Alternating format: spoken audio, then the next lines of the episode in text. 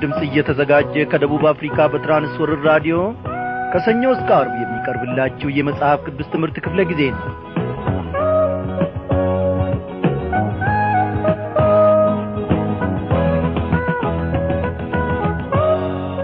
በጌታ የተወደዳችሁ ክቡራን አድማጮቼ እንደምናመሻችሁ በያላችሁበት ስፍራ ሆናችሁ እንግዲህ ይህንን የእግዚአብሔርን ቃል ለማድመጥ የቀረባችሁትን ታላላቆች ታናናሾች ዛሬም እንዳመጣጣችሁ እግዚአብሔር ይገናኛችኋልና ደስ ይበላችሁ።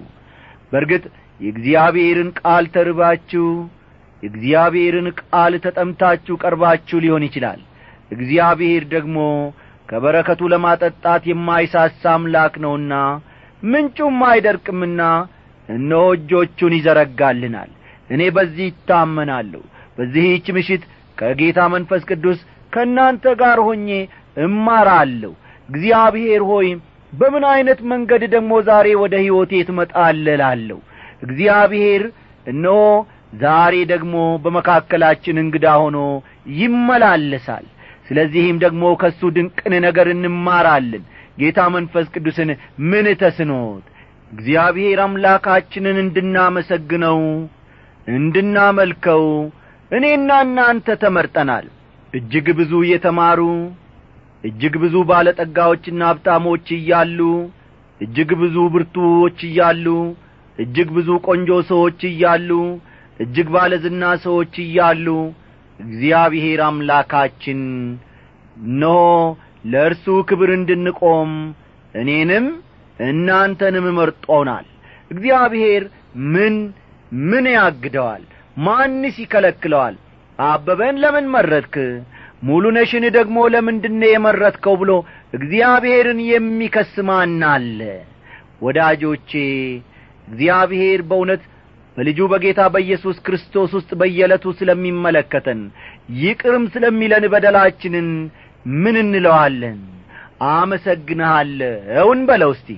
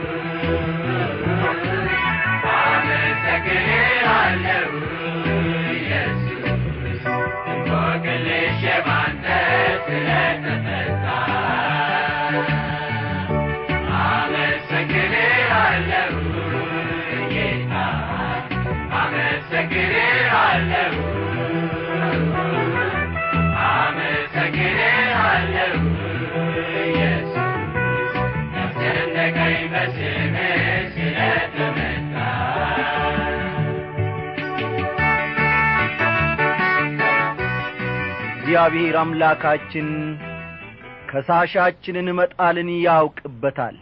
ሰባሪው ኢየሱስ ክርስቶስ ከፊት ለፊታችን ያልፋል። የእኔና የእናንተን እንቅፋት ማስወገድን እግዚአብሔር ያውቅበታል። በዚህም ጊዜ ኢየሱስ ክርስቶስ አስር ሺና ሺህ ሰውን ወይም ሰራዊትን ማሰለፍ አያስፈልገውም። እግዚአብሔር ጠላቱን ለመርታት ዘመናዊ መሣሪያዎችም አያስፈልጉትም።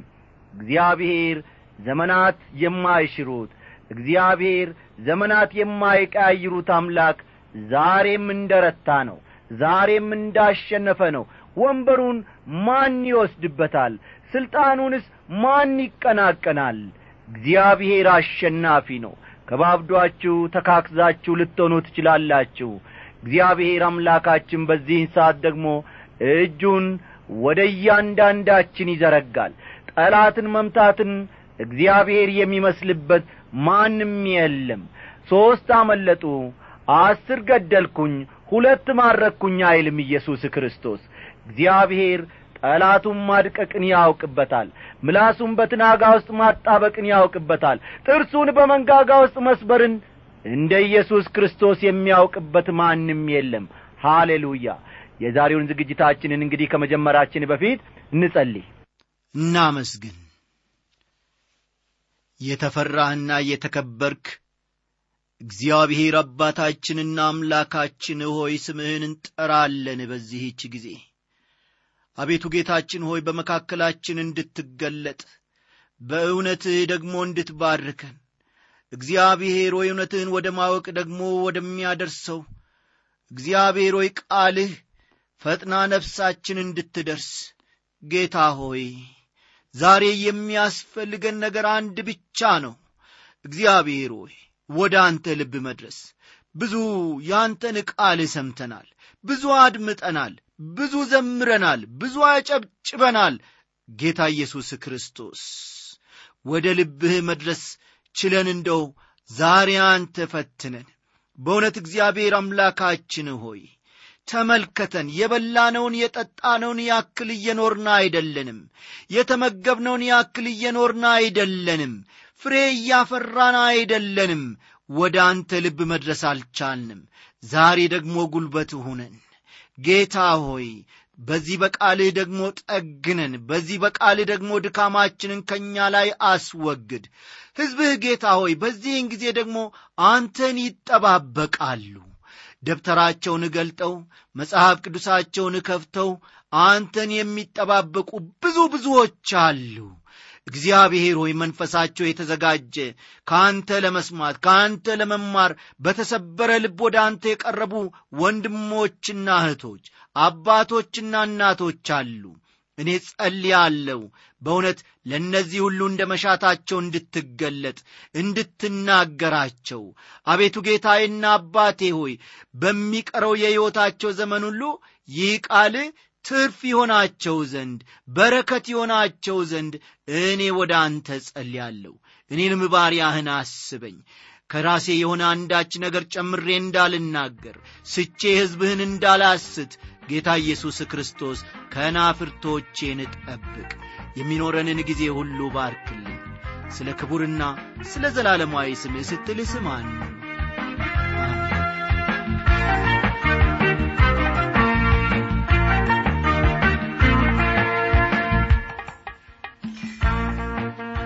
በዛሬው ምሽት ክፍለ ጊዜ ጥናታችን እንግዲህ ወገኖች ተከታታዩን የትንቢተ ሚኪያስ መጽሐፍ ጥናታችንን እንቀጥላለን እና እስቲ መጽሐፍ ቅዱሶቻችሁን ገለጥ ገለጥ አድርጋችሁ ትንቢተ ሚኪያስ ምዕራፍ ሦስት ቁጥር አምስትን አውጡ።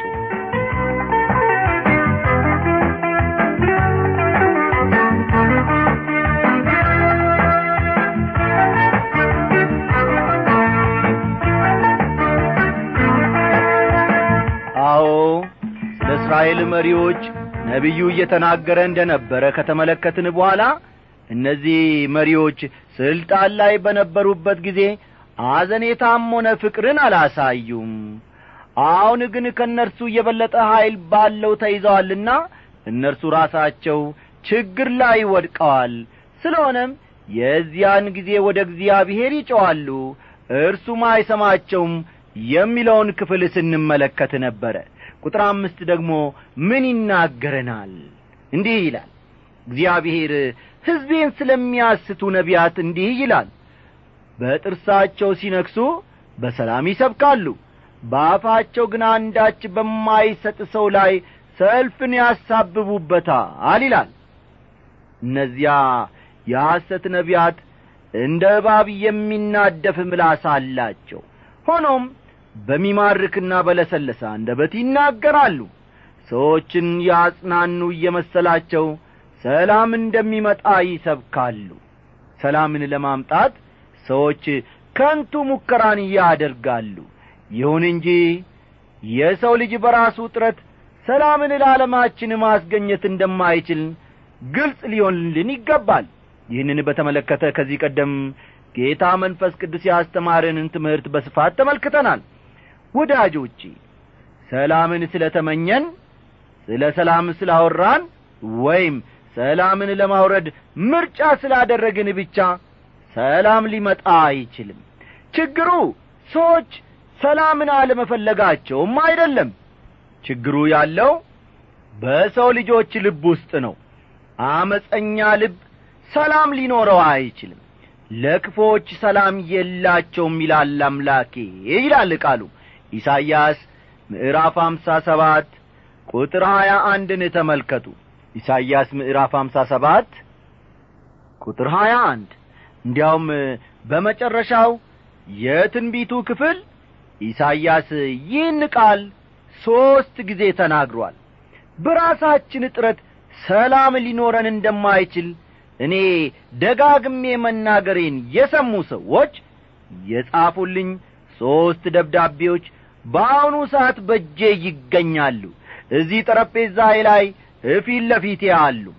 እነዚህ ሰዎች ለምን ጽልመተኛ ትሆናለ ለምን ነገሮችን አጨልመታ ያለ በማለት ሊገስጹኝ ወይም ሊከሱኝ ይፈልጋሉ።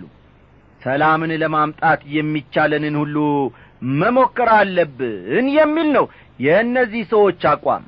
እነዚህ ወገኖቼ ቅኖች ለመሆናቸው እኔ ጥርጥር የለኝም። የሚያቀርቡት ምክንያትም አሳማኝ ይመስላል። ይሁን እንጂ የሰው ልጅ በራሱ ጥረትና ሙከራ ሰላምን ማግኘት ይችላል ማለት ከውሸቶች ሁሉ የባሰ ውሸት መሆኑን ስነግራችሁ መቶ በመቶ ታምኜ ነው። እውነቴን ነው የምላችሁ። የሰው ልጅ በራሱ ጥረትና ሙከራ ሰላምን ማግኘት ይችላል ማለት ከውሸቶች ሁሉ የባሰ ውሸት መሆኑን እናንተም በዚህች ምሽት እንድትረዱልኝ ይፈልጋለሁ እንደ ማንም ሁሉ እኔም አበበ ሰላምን እፈልጋለሁ። ነገር ግን የምፈልገው ሰላም እንደ ሰው ሳይሆን በእግዚአብሔር መንገድ የሚገኘውን ሰላም ነው። ልብ በሉልኝ። እኔ የምፈልገው ሰላም እንደ ሰው ሐሳብ የተቀነባበረ ሰላም ሳይሆን በእግዚአብሔር መንገድ የሚገኘውን ሰላም ነው ልብን ማሳረፍ የሚችለውን ዘለቄታ ያለውን ሰላም ነው። በመጀመሪያ ደረጃ የእግዚአብሔርን ሰላም ማወቅ አለብን። አዎ ብዙዎቻችን የምንስተው ብዙዎቻችን ደግሞ ከመንገድ ውጭ የምንሆነው የእግዚአብሔር ሰላም ማለት ምን ማለት እንደሆነ ሳንረዳ ስንቀር ነው። የእግዚአብሔር ሰላም የሚገኘውስ እንዴት ነው የሚለውንም ጥያቄ ማንሳት መቻል አለብን። አዲስ ልብስ ዛሬ ሱቅ ሄደን ስለ ገዛን ሰላም አገኘን ማለት ነውን? ወይንስ እቤት ስንገባ የጣፈጠ ዶሮ ወጥ ተሰርቶ ስለ ጠበቀን ሰላምን አገኘን ማለት ነውን? ወይንስ እንዴት ነው ሰላምን የምናገኘው? እንግዲህ በእምነት ከጸደቅን በእግዚአብሔር ዘንድ በጌታችን በኢየሱስ ክርስቶስ ሰላምን እንያዝ ይላል ቃሉ። በቃ ሮሜ ምዕራፍ አምስት ቁጥር አንድን እስቲ ተመልከቱ። የእኛ ሰላም ያ ነው ወገኖቼ። እንዲህ ይላል እንግዲህ በእምነት ከጸደቅን በእግዚአብሔር ዘንድ በጌታችን በኢየሱስ ክርስቶስ ሰላምን እንያዝ ይላል። ከእግዚአብሔር ጋር ሰላም ከሌለን በቀር ከሌላው ጋር ሰላም ከቶ ሊኖረን አይችልም አስርና አስራ አንድ ጊዜ የጣፈጠ ዶሮ ወጥ ስለ በላን ፈጽሞ ሰላም ሊኖረን አይችልም። ምን የመሰለ የሱፍ ልብስ ድቅና አድርገን ስለ ለበስንና መለዩአችን በጭንቅላታችን ላይ አድርገን ከዘራችንን ጨብጠን ወይንም ደግሞ ውብ የሆነ መኪና ውስጥ ገብተን ወይንም ደግሞ የአማረ ቪላ ቤት ሰርተን በውስጡ ስለ ተቀመጥን ሰላምን እንይዛለን ወይም ደግሞ ሰላምን እናገኛለን ማለትም አይደለም ተመልከቱ። የሰው ልጅ ከእግዚአብሔር ጋር ሰላም ከሌለው በስተቀር ከሌላው ሰው ጋር ፈጽሞ ሰላም ሊኖረው አይችልም። አባወራ ከባለቤቱ ጋር ፈጽሞ ሰላም ሊኖረው አይችልም። ከእግዚአብሔር ጋር ካልታረቀ በስተቀር።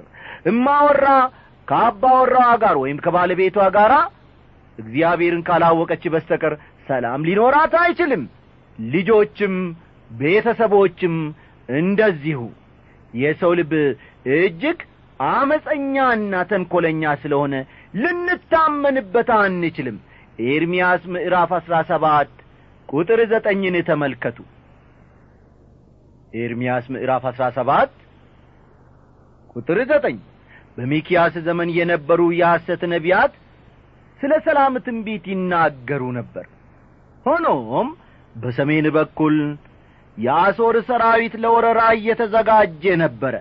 በአሁኑ ጊዜ አንዱ ሌላውን እንዳይወጋ መንግስታት በክብ ጠረጴዛ ዙሪያ ተሰብስበው ይመክራሉ። ሆኖም ጦርነት ያልነበረበት ጊዜ ከቶውንም ተመዝግቦ አያውቅም። ኢራቅን ለመውረር አሜሪካን የደገፉ አሜሪካንንም ደግሞ የነቀፉ ሰዎች አሉ። የተባበሩት መንግስታት አንቺ አሜሪካ ማንም አልደገፈሽምና እባክሽ ሰላምን አመጣለሁ ብለሽ ኢራቅን አትውረሪ ሲላትና ሲመክር ሲዶልት እነሆ ሰምተናል። አሁንም ያለንበትን ሁኔታ ከሬዲዮ ከቴሌቪዥን ወይም ከጋዜጣ ልታነቡ ልሰሙ ትችላላችሁ። አዎ አንድ መንግሥት ሌላውን መንግሥት ይወጋል። አንዱ ብሔር ሌላውን ብሔር ያጠቃል። አንዱ ሕዝብ ሌላውን ሕዝብ ይወራል። ቤተሰብ በቤተሰብ ላይ ግለሰብ በግለሰብ ላይ በጠላትነት ይነሳል። ጦርነት ማንንም አይጠቅምም። ታዲያ ለምን እንዋጋለን ትላላችሁ? ምክንያቱም ከእግዚአብሔር ጋር ሰላም ስለሌለን ከሌላውም ጋር ሰላም ሊኖረን ስለማይችል ነው። በቃ ከዚህም በላይ አክዬ ባልናገር መልካም ነው። እስቲ ቁጥር ስድስትን እናንብብ ስለዚህ ሌሊት ይሆንባቸዋል እንጂ ራእይ አይሆንላችሁም። ጨለማም ይሆንባችኋል እንጂ አታሟርቱም። ፀሐይም በነቢያት ላይ ትገባለች ቀኑም ይጠቁርባቸዋል ይላል። ቃሉ ምን ይላል? ሌሊት ይሆንባቸዋል ይላል። ከሌሎች ነቢያት መጻሕፍት እንደምንመለከተው በሁለት መልኩ ሌሊት ስለ እግዚአብሔር ፍርድ ይናገራል። ተመልከቱ ከሌሎቹ ነቢያት መጻሕፍት እንደምንመለከተው በሁለት መልኩ ሌሊት ስለ እግዚአብሔር ፍርድ ይናገራል። በአንድ መልኩ እግዚአብሔር በደለኞችና መፀኞችን ሲቀጣ ማለት ነው። በአንድ መልኩ እግዚአብሔር በደለኞችና መፀኞችን ሲቀጣ ማለት ነው በሌላ መልኩ ደግሞ ስንመለከተው እግዚአብሔር ዝም ሲል ምንም አይነት መገለጥ ለሰዎች መስጠቱን ሲያቋርጥ ማለት ነው። በሌላ መልኩ ደግሞ እግዚአብሔር ዝም ሲል ምንም አይነት መገለጥ ምንም አይነት መገለጥ ፈጠን ፈጠን በሉ ለሰዎች መስጠቱን ሲያቋርጥ ማለት ነው የእግዚአብሔር ዝምታ ራሱ ፍርድ ነው ወገኖቼ። አው ሌሊት ይሆንባችኋል ይላል። ስለዚህም የእግዚአብሔር ዝምታ ራሱ ምንድን ነው ማለት ነው? ፍርድ ነው። ራእይ አይሆንላችሁም ይላል።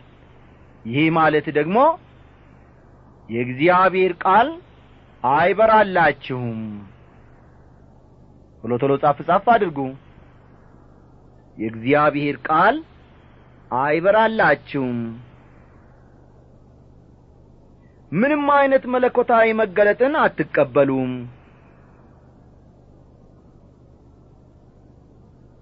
ምንም አይነት መለኮታዊ መገለጥን አትቀበሉም።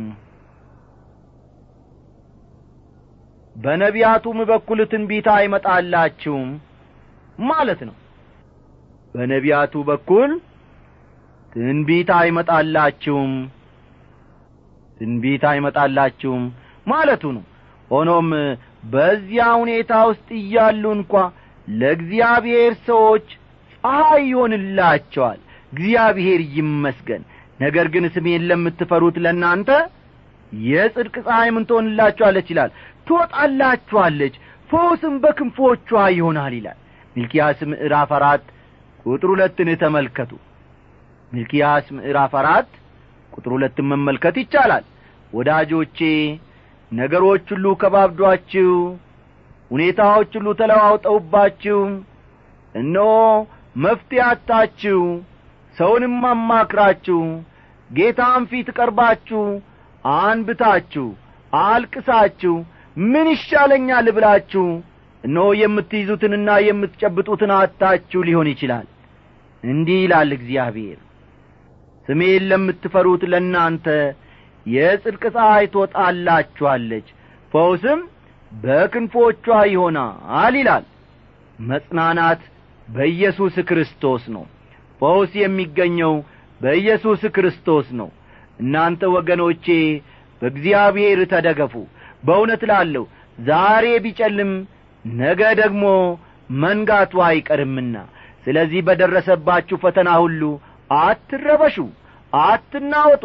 ይልቅስ እግዚአብሔር ሆይ በዚህ ሁሉ ውስጥ የምታስተምረኝና የምትናገረኝ ነገር ምንድን ነው ማለትን ተማሩ። ቁጥር ሰባት ከእግዚአብሔር ዘንድ መልስ የለምና ባለ ራእዮች ያፍራሉ ሟርተኞችም ይዋረዳሉ ሁሉም ከንፈራቸውን ይሸፍናሉ ይላል። የሐሰት ነቢያት የተናገሩት ትንቢት አይፈጸምም ስለዚህም እነርሱ ራሳቸው ያፍራሉ። በንጉሥ አካብ ላይ የደረሰውም ይኸው ነበረ። ወደ ጦርነት እንዲሄድ የሐሰት ነቢያቱ ነግረውት ነበረ። እንደሚያሸንፍና ድሉ የእርሱ እንደሚሆን ነግረውትም ነበረ። አንድ እውነተኛ የእግዚአብሔር ነቢይ ግን ወደ ጦርነቱ ቢሄድ በሕይወት እንደማይመለስ እዚያው ጦር ሜዳ እንደሚሞት ነገረው። አክዓብ ግን የሐሰት ነቢያቱን ቃል ሰምቶ ወደ ጦርነት ሄደ ነቢዩ ሚልኪያስ እንደ ተናገረውም እዚያ ሞተ። የእግዚአብሔር ሰዎች ከእሱ የሚሰሙትን ሳይጨምሩና ሳይቀንሱ ይናገራሉ። ወገኖቼ የቤተ ክርስቲያንን ኀጢአት ለመሸፋፈን የምናደርገው ሙከራ የትም አያደርሰንም። መሪዎቻችን በተለያየ አጋጣሚ የሚበድሉት ነገር ካለ እግዚአብሔር ደግሞ ያንን ሳይቀጣ ፈጽሞ አይቀርም። እግዚአብሔርን መደለላ አይቻልም። የእግዚአብሔርን ሕዝብ መዋሸት ፈጽሞ አይቻልም። ዕብራውያን ምዕራፍ አሥራ ሁለት ቁጥር ስድስት ዕብራውያን ምዕራፍ አሥራ ሁለት ቁጥር ስድስት ጌታ የሚወደውን ይቀጣዋልና የሚቀበለውንም ልጅ ሁሉ ይገርፈዋል ይላል። እግዚአብሔር ይህን የሚያደርገው ለምንድን ነው? እግዚአብሔር ይህን የሚያደርገው ዲቃላዎች እንዳንሆን ነው። ወደ ራሱ ሊመልሰንና ከጥፋት እንድንድን ሊያደርገን ነው። እነዚያ በሚኪያስ ዘመን የነበሩ የሐሰት ነቢያት ግን ሕዝቡ ወደ እግዚአብሔር እንዲመለስ ሳይሆን መልካም ነገር እየመጣ ነው እያሉ ሕዝቡን ይደልሉትና ይዋሹት ነበረ። ይህም ሕዝቡ በኀጢአቱ እንዲቀጥል ምክንያት ሆነው እንጂ ምንም አልጠቀመውም። ሚኪያስ ግን ከእነዚያ ውሸታሞች ጋር መደባለቅን አልፈለገም። ከእነርሱ ራሱን ለየ። እንዲህም በማለት ከእግዚአብሔር የተቀበለውን በትክክል ነገራቸው። ቁጥር ስምንት። እኔ ግን በደሉን ለያዕቆብ ኀጢአቱንም ለእስራኤል ነግር ዘንድ በእግዚአብሔር መንፈስ ኀይልና ፍርድን ብርታትንም ተሞልቻለሁ ይላል እግዚአብሔር የሚነግረንን በድፍረት ለማቅረብ ወኔ ይጠይቃል። ሰዎች ቢጠሉኝም ይጥሉኝ እኔ ግን ከእግዚአብሔር እየተቀበልኩትን ብቻ አስተላልፋለሁ ማለትን መቻል በራሱ ትልቅ ውሳኔ ነው ወዳጆቼ። ለዚህም ነው ሚኪያስ የእግዚአብሔር መንፈስ እየመራኝ እንደሆነ አውቃለሁ። ስለሆነም ሌሎች የፈለጉትን ይናገሩ እኔ ግን እግዚአብሔር የሚነግረኝን ብቻ እናገራለሁ የሚለው።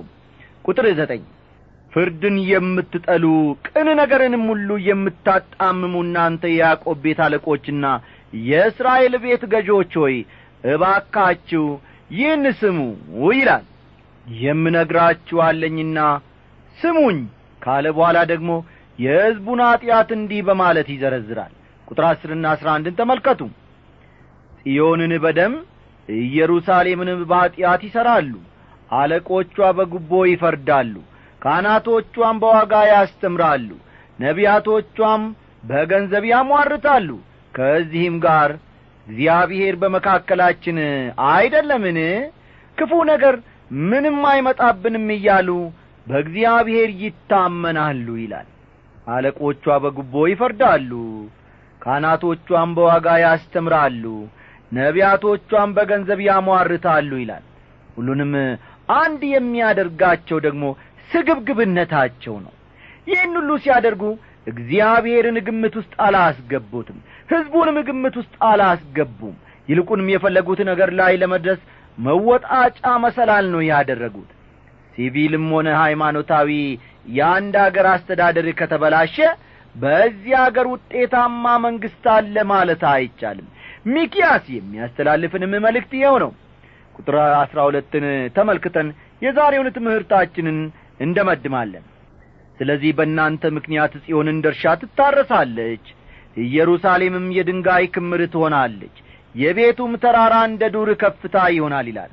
በኀጢአታቸው ምክንያት ኢየሩሳሌም ሙሉ በሙሉ ልትደመሰስ ነው። ነቢዩ ኤርምያስም ይህን የነቢዩ ሚኪያስን ትንቢት ጠቅሶ ተናግሯል።